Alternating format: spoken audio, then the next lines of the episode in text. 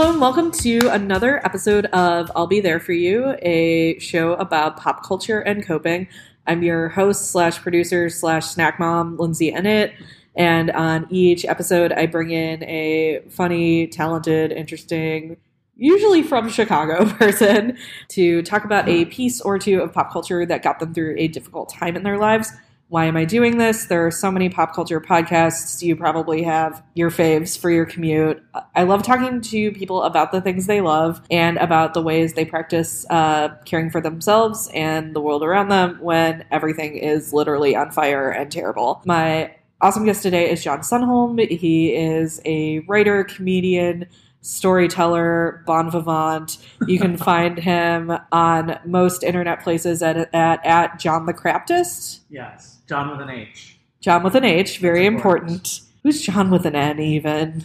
I mean, Jonathan's usually, which I'm not. You're a John, Just not a Jonathan. OG, Yeah. pure and simple John. Any other shows or anything coming up that I forgot? No, nothing coming up. Um, I'm just kind of working on various writing projects and stuff. Awesome. Trying to be funny on the internet. You are funny on the internet. Well, thanks. So are you. Thank you. Oh my god. so, what are we talking about today, John? Well, we're going to talk about Madonna, and then maybe if we have time, we'll also talk about Housewives. I would love to talk about both of those things. When we were messaging back and forth, uh, prepping for this episode, you specifically brought up Madonna. Can you take us back to your first encounter with Absolutely. the Cone Broad one? yeah, so I'm 40, so my first encounter with her was pre Cone Bra, if you can believe it. But I was pretty young. I was like six or seven. I think I was like a kindergartner. And didn't really have any pop culture awareness or anything, you know.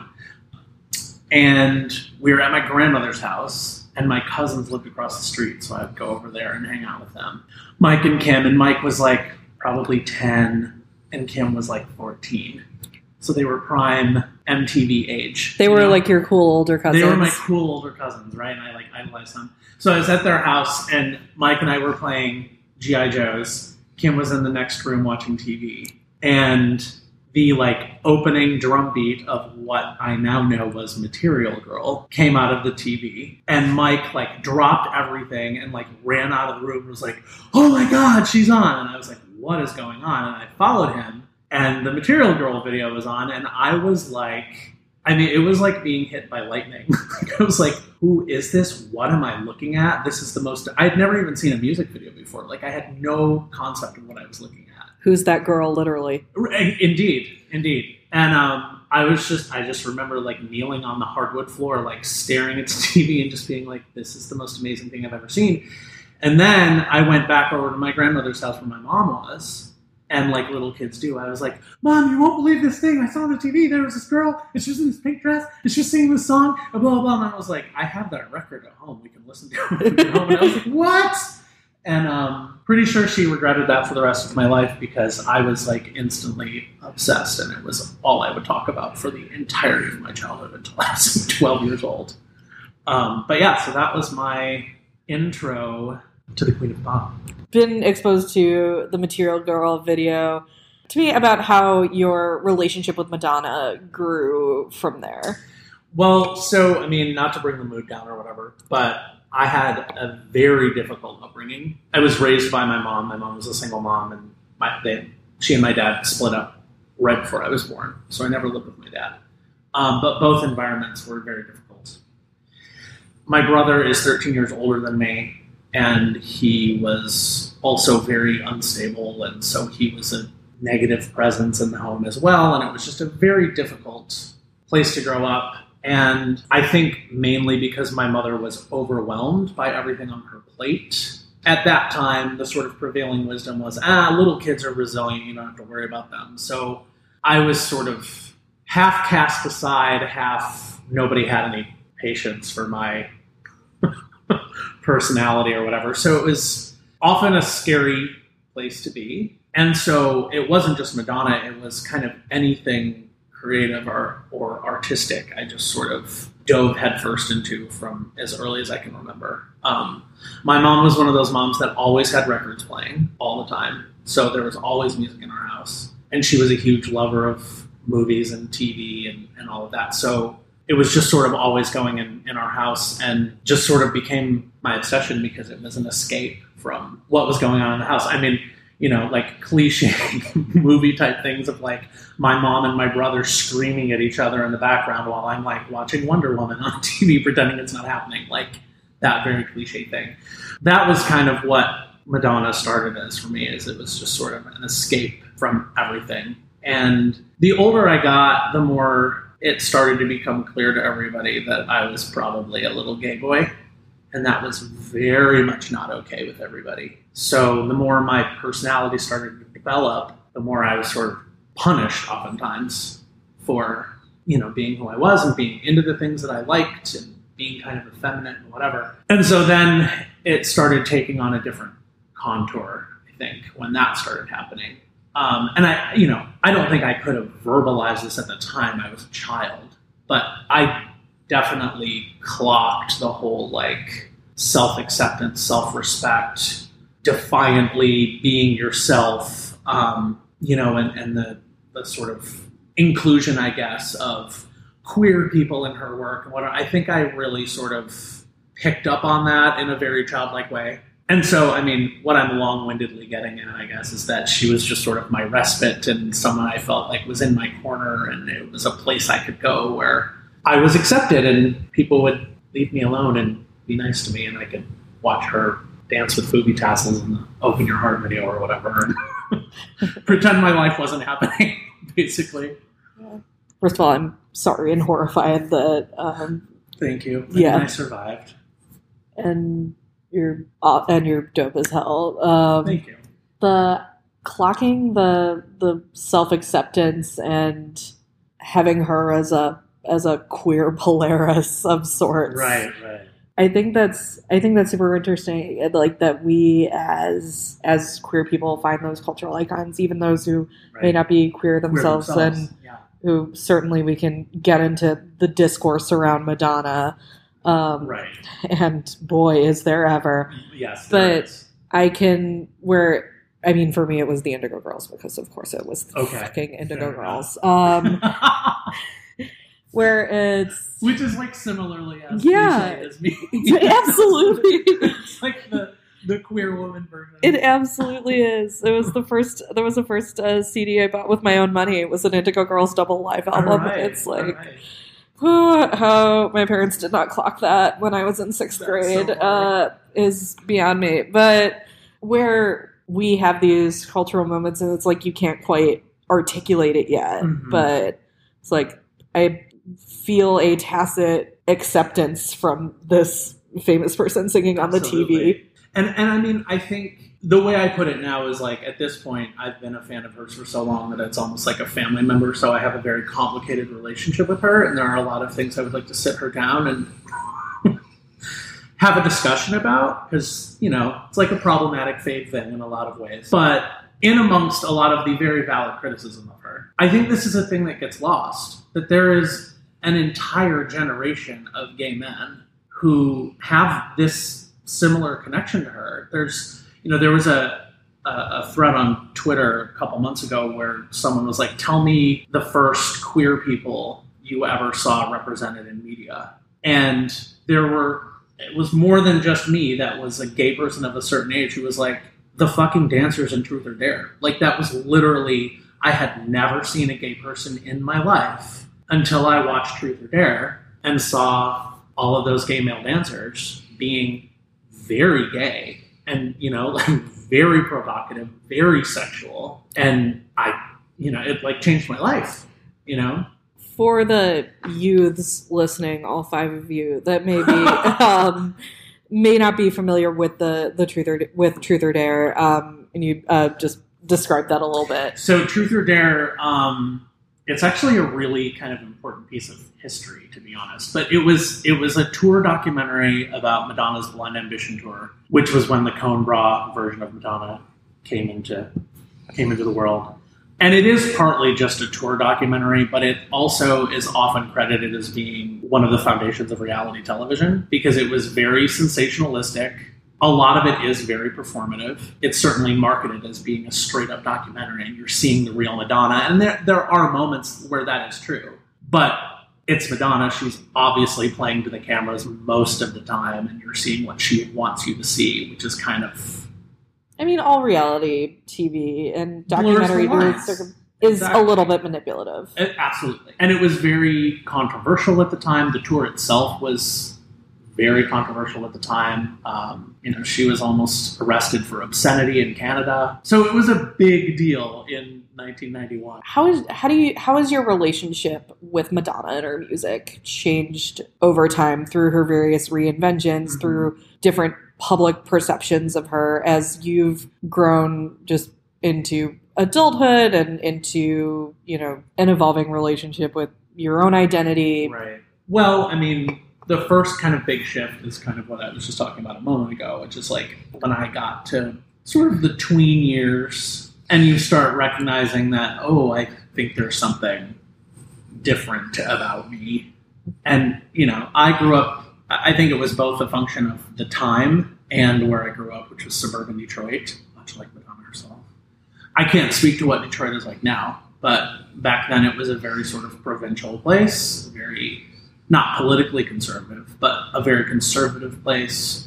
A person like me certainly did not fit in. It was the kind of place that a person like me or an artistic person in general, you were kind of plotting your escape from the minute you sort of gained consciousness. Ironically, it's now being gentrified by It- those it same is. people. It is by those same people. I know, which is bizarre to me every time I hear about it or go back. I'm like, wow, this is completely different than when I grew up.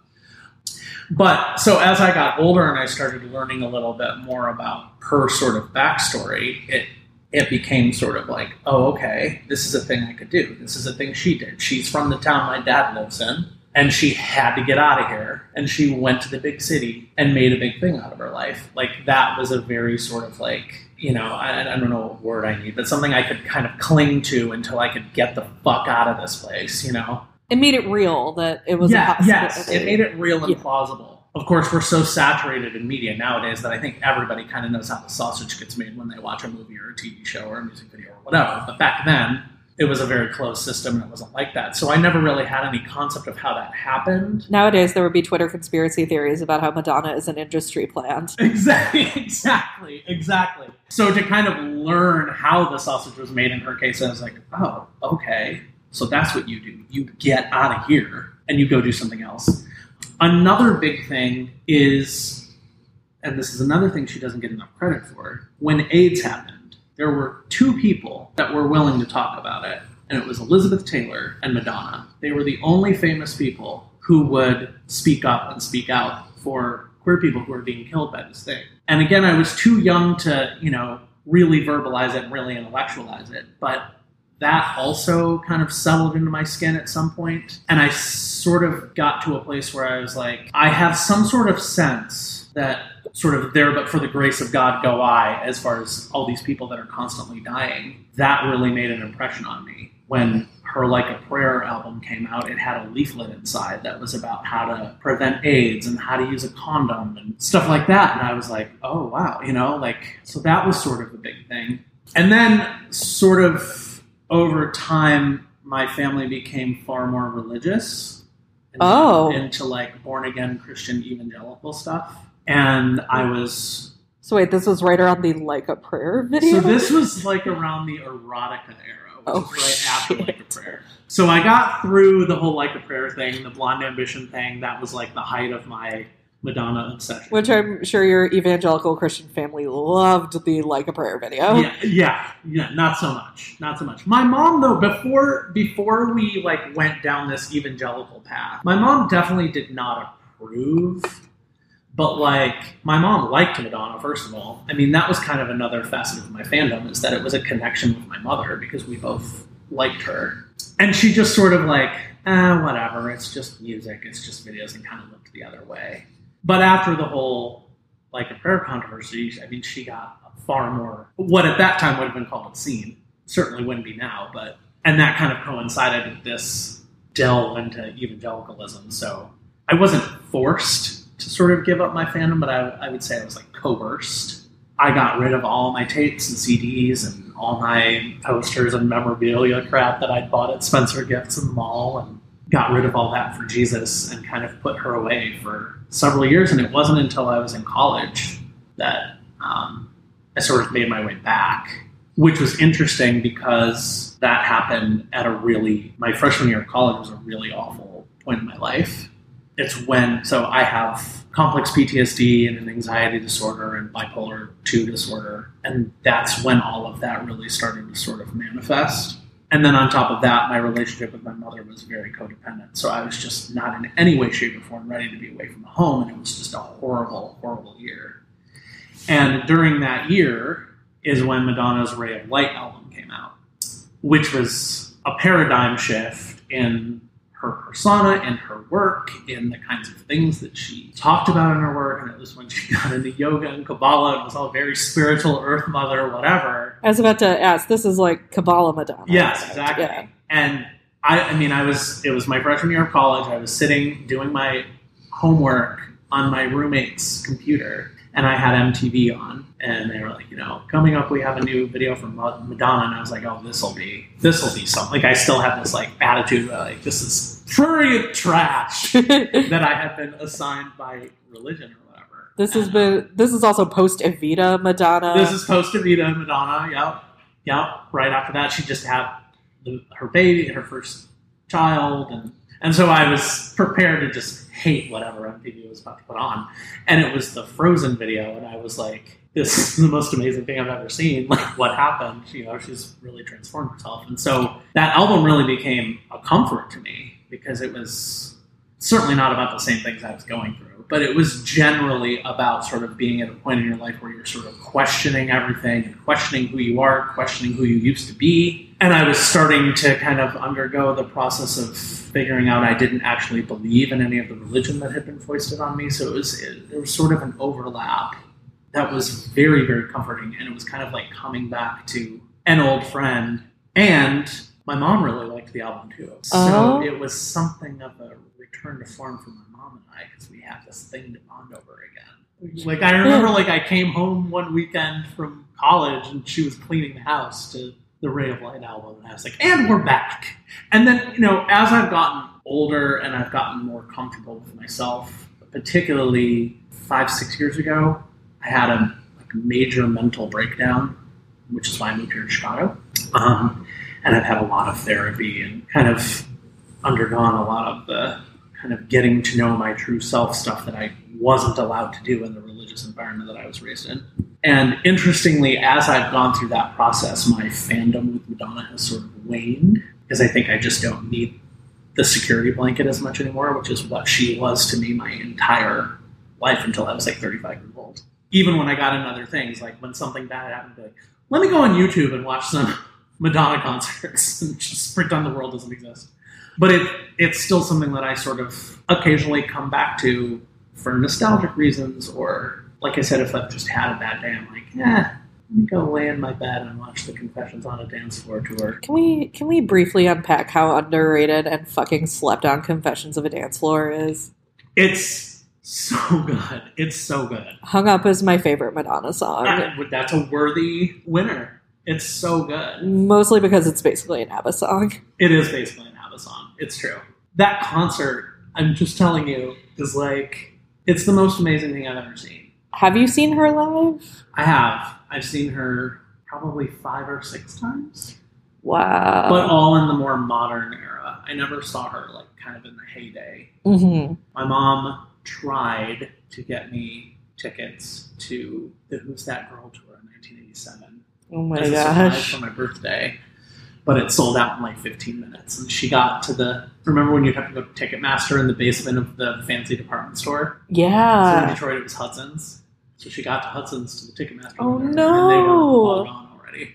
And then Blonde Ambition was too dirty. I wasn't allowed to go. Girly Show was too dirty. I wasn't allowed to go. And then in 2001, she toured for the Ray of Light album and the music album. And by then, I was an adult, so I got to go. Now you're in your 40s I'm in my and at a moved out, you know, you've lived in Chicago for a few years, you're going to therapy, doing all this kind of the work. Mhm. What is your relationship to this music and this artist like for you now? A lot of it is honestly about marking time, which is kind of an interesting thing that I've only realized recently that I sort of, without even realizing it, kind of mark the time of my life through Madonna songs or Madonna albums or Madonna concerts because until fairly recently in my life, I mean, I was just steeped in her all the time.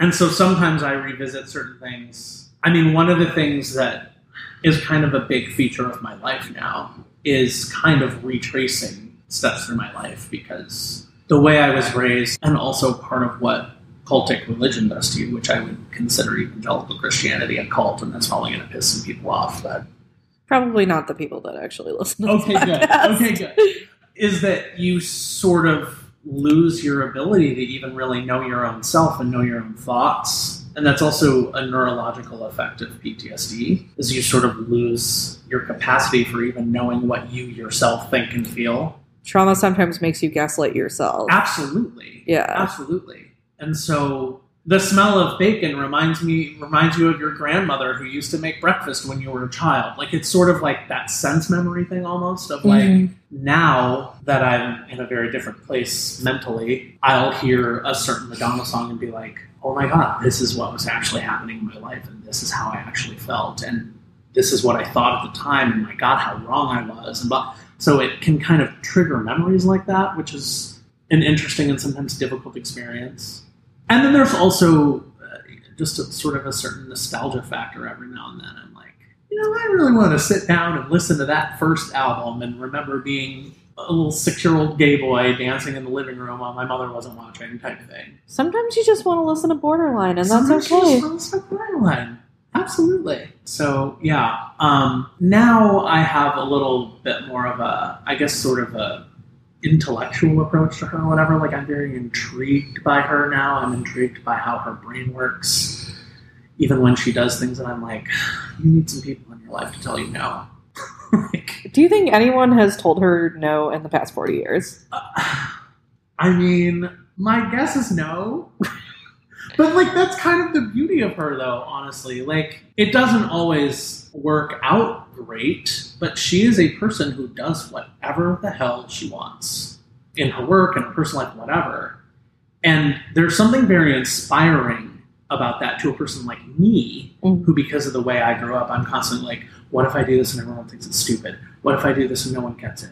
What if I do this and someone else does it better? Like it's very inspiring to just see this person who's like, I don't know, I'm just going to do this thing and it may or may not work. Like, you know, and she gets paid a million dollars to do it. So it's very freeing in a way. It's wild that that shit can sometimes be super inspiring, like in the case of Madonna, and sometimes horrifying, like in the case of the Big Wet President. yeah, you know, it's interesting. Um, so this is a great book for anybody who has any kind of like mental health or life issues. My therapist made me read this book called Mindsets by this psychologist, I think from Harvard, who did all this research, and she's basically come up with this theory that everyone has one of two basic mindsets growth or fixed.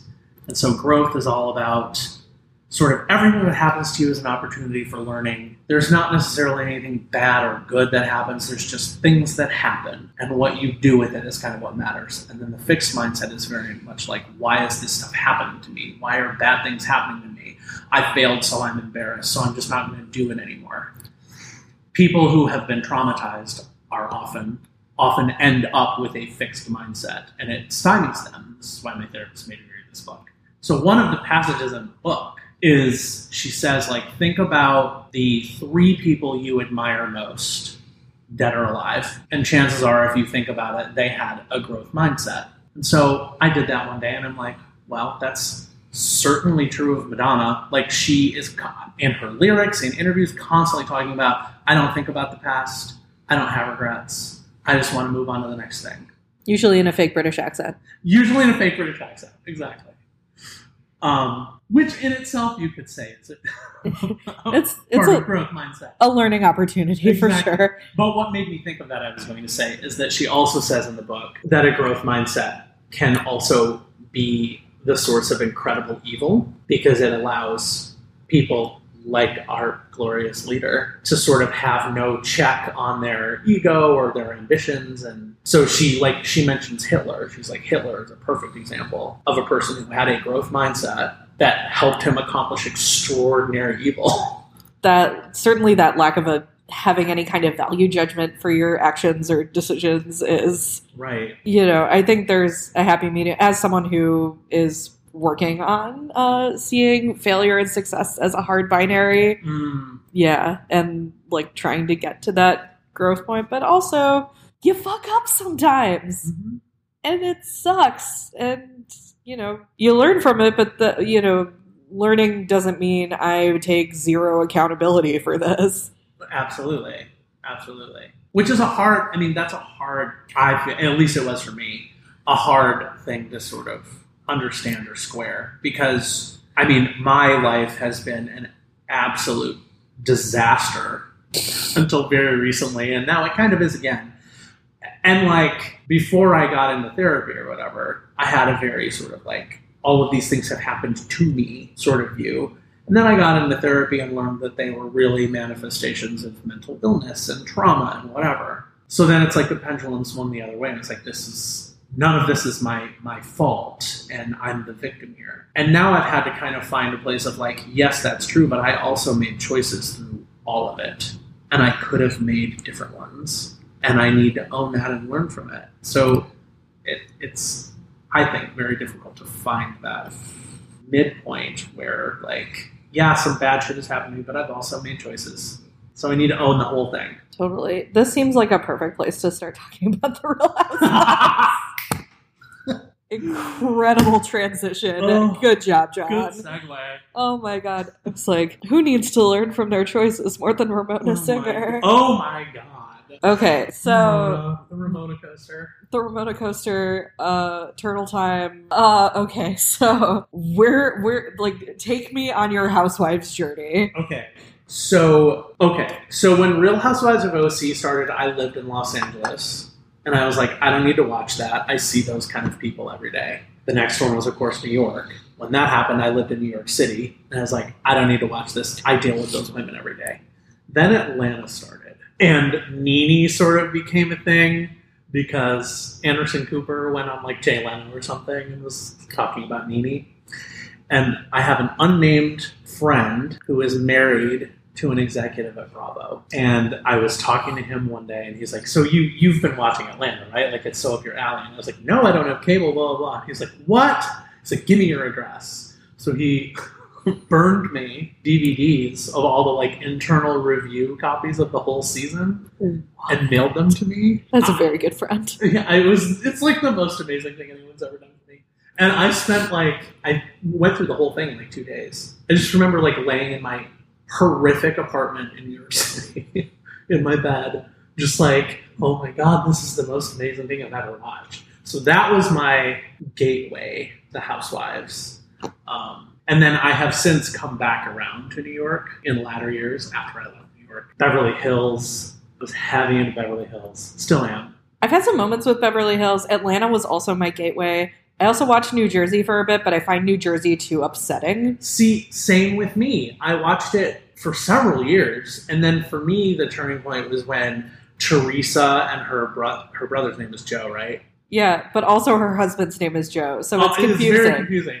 When Teresa and her brother like got into like actual sibling feuds on the show, and you're like watching an actual familiar relationship crumble in real time on television, I was like. You're watching her daughters get like traumatized Oh in my real god! time. Yeah, like, this is too much. Like I could call my own brother and have this kind of drama in my life. I don't need to watch it on television. So that was the turning point for me with New Jersey as well. Yeah.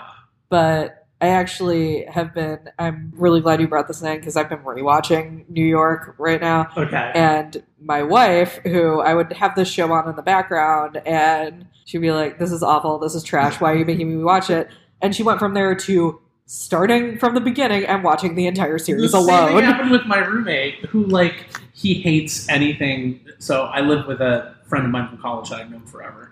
He hates anything to do with Bravo. And okay, sidebar: Are you familiar with the podcast Bitch Sesh? I am familiar with Bitch Sesh. Okay. So I went down a bitch session rabbit hole four years ago, I guess, and they were constantly talking about New York. And one of my best friends, Melissa, is also obsessed with Housewives, and New York is her favorite one. And so I would constantly be like, wait, what are they talking about when they said this about Bethenny or whatever?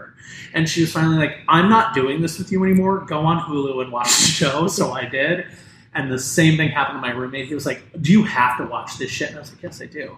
And about five episodes in, he was like, Whatever, cue it up, let's do it. now he's a huge fan. I think there's some like like I'd I'd love to hear your, your thoughts on this. This isn't just like Lindsay raves about the Housewives Hour, um, but it can be though. if I'm here for it. yeah, it's my fucking show. Um, but I think why New York works is it's just it's like the right amount of opulence Yes. and there's that perfect balance between opulence and like people being disasters but it not being like genuinely upsetting yes, exactly. it just it hits It's those the right notes balance, I feel like. Because like I mean, part of I think part of the allure of Atlanta is and this is not a criticism by any stretch of the imagination, but like those women when that show started, for the most part, were they did not have what we call media training. So they were just balls to the wall, no holds barred. And I think that they've, even as they have become more savvy, I think they've tried to maintain that sort of thing.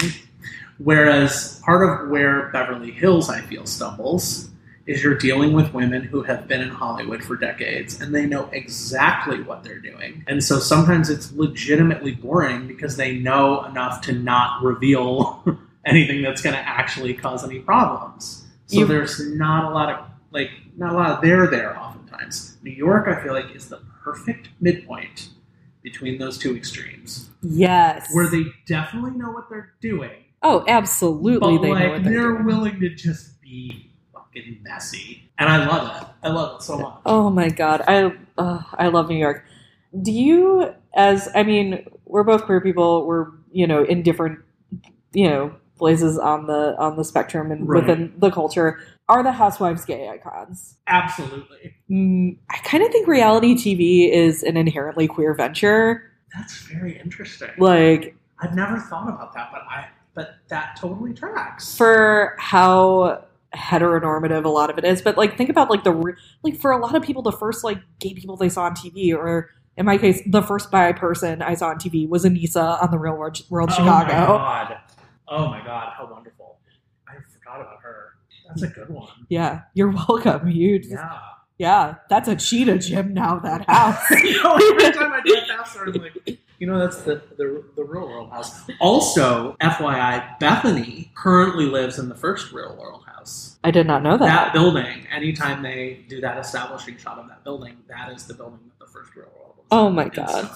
yeah so what do you what is so special to you about about the housewives about the franchise and like i think what it the purpose it serves in your life and in your media diet okay, well, this is something that actually just popped in my head as you were saying that reality TV is kind of an inherently queer medium. I think that part of that, and I think the reason that sort of tracks is that I think, and this is definitely true of the Housewives, that so much reality TV in a way has a camp factor. and it's so like rehearsed and put upon it's Yes, you know and it's like so often like bad on accident or good on accident. Like you know what I mean? yeah like I- but I think that might be part of think about like sue hawk's snake and rat speech on survivor like that is campy villain It's shit True. i mean like and like a gay dude won the first season of survivor Right. lest we forget That's true. but yeah. um but like Sue Hawk to me is is the icon Yeah. here. Like the just oh god, I just it Yeah. Well, so for me, the Housewives, I mean, they really do have a lot of layers for me. For me, it's like, I mean, as a gay man, or, or maybe a gay man of a certain age, like pretty ladies with too many tracks in their hair and way too much eyeshadow, I'm like, oh my god, give me four hours of it. Like, yes, I love everything you've done. You look ridiculous. Like Dorit on Beverly Hills.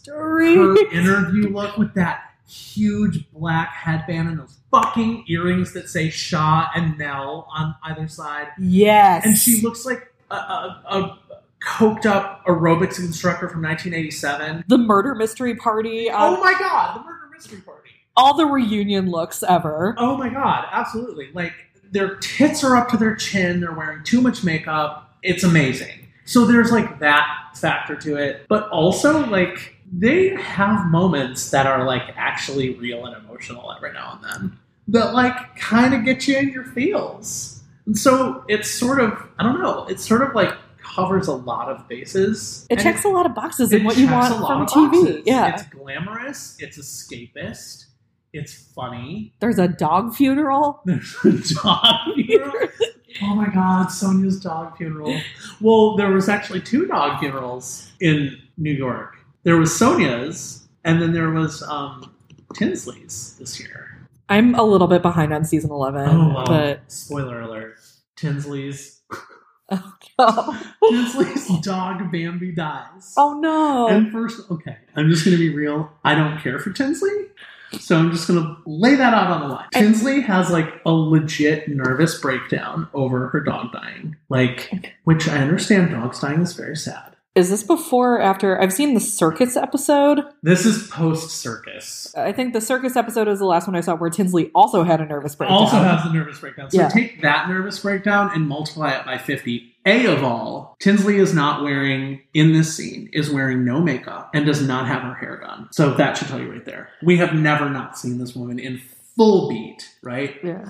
And she's like, Full face, beachy waves. exactly. Like, and she's like, keening at the moon over this dog. Like, it's just, it's so over the top. So then she had the dog frozen No. and, and then thawed. No. So that no. I think it. My memory is fuzzy, but I think it was so that Dale could come up from from Palm Beach and say goodbye to Bambi, oh my so god. that they could have a funeral. So this dog was frozen, then thawed. Funeral. I thought it couldn't get more extra than the dog than the first dog funeral. No. And they actually have like a, a thing on the show where they talk about they compare like Sonja's comparatively staid dog funeral to Tinsley's completely bonkers It's like dog like. Black Widow. yes. exactly. Which I mean, look, Milo's funeral was more about. We all know it was more about Sonja than it was about Milo. Absolutely. Everything was more about Sonja. But- With Sonja. My one of my dear friends who now lives here and was my roommate in New York. we both lost our jobs at the same time and we're just sort of casting about for any work we could find. And she got an interview as a nanny and she's like, Yeah, this woman's so weird. She's so weird. She signs all of her emails Ms. Morgan. But then when you like actually talk to her, she insists that you call her Sonja. And I was like, Katie, what? What? What? Sonja Morgan? Like, and she was like, yeah, that's her name. And I was like, do you know who that is? I'm like, she's not a fucking housewife. She was like, oh, I don't watch that. I, like, I need you to understand what an opportunity this is. She didn't get she wasn't part of the intern army. No, she was not. But she did interview to be Sonja's daughter's nanny Incredible. in 2014. Oh my god, which Sonja's daughter would not have needed a nanny by that point, but like 15 or something. yeah, like they can they can look after themselves by that point. Oh my god. Yeah. John, like I never want this episode to end, but like we're coming close to an hour. yeah. Like I would love to do like a second Housewives episode or something to like Anytime you're ready. in all my feelings about this fucking show. One thing I love to uh, ask people on the show is what is something you do outside of TV, outside of pop culture to practice self or community care? Well, this is a full cliche, but I'm a huge fan of meditation, which I was very salty and eye rolly about until it just it helps me so much. It helps me like keep my head clear so that I can be sort of cognizant of what thoughts are rolling around in there and get rid of the ones that are not helpful. So that's a big one for me. As far as the community, really bad about this, but I am actually on Tuesday going to like sit down and meet with someone to volunteer. That's It's awesome. just something I wanted to do for years, and I just, you know how we creative types are. I just Mhm. get so in my head. And I'm like, I don't have time for that. I have to brood. And, and also, I, I'm not great at this, but I also just think like little things like just trying to be nice to people, like be nice to the lady in your way at the Starbucks milk bar where people take 15 minutes. I don't know what they're doing, putting their milk in their coffee that takes so long. But like being nice and friendly about stuff like that, or when people cut you off in traffic or whatever, like, I don't know. It's kind of hokey and woo woo, but I do think that stuff like that makes a difference, especially now when people are just cruelty is just the order of the day. Just making that little extra effort, I think, is helpful. Absolutely. I is. try to remember that myself. There are days we all have to, to try a little Yeah, harder at that. yeah. It, it's it's important. And I also think that if you're a person who's been through some stuff, I think talking about it is helpful to your community or whatever your sort of creative outlet is, doing your art, talking about your stuff, writing your thing, being kind of open about your dark spots, I think is hugely impactful. John, you've this has been an absolute pleasure. This has been a ride, um, and I've loved having you on the show. You where can. Where can people find you online? Uh, Twitter and Instagram at John the Craptist. Um, J O H N the Craptist. Like John the Baptist is the joke. A lot of people don't get that, which I think is very strange. That's wild. People That are was like the first that?" thing. John the Crap, like John the Baptist. so Twitter and Instagram under those. Also on Medium, where I write essays and stuff. Some are sad, some are funny. And then I also have a blog called YourGayUncleJohn.com where I also write stuff. And yeah, YourGayUncleJohn.com. YourGayUncleJohn.com. John, thank you so much. Uh, this has been another episode of I'll Be There For You. You can find the show every other Sunday on iTunes, Stitcher, Spotify, wherever you like to listen to podcasts. Uh, we're on social media at IBTFY Pod. You can also email I'll be there for you pod at gmail.com if you have feedback or questions, or you would like to be a guest like John, and we can continue Yeah. talking about the Real Housewives of New York and iconic disa- disaster bisexual Sonja Morgan. um, Iconic disaster bisexual. Thank you so much for listening and uh, have a good weekend. Take care, everybody.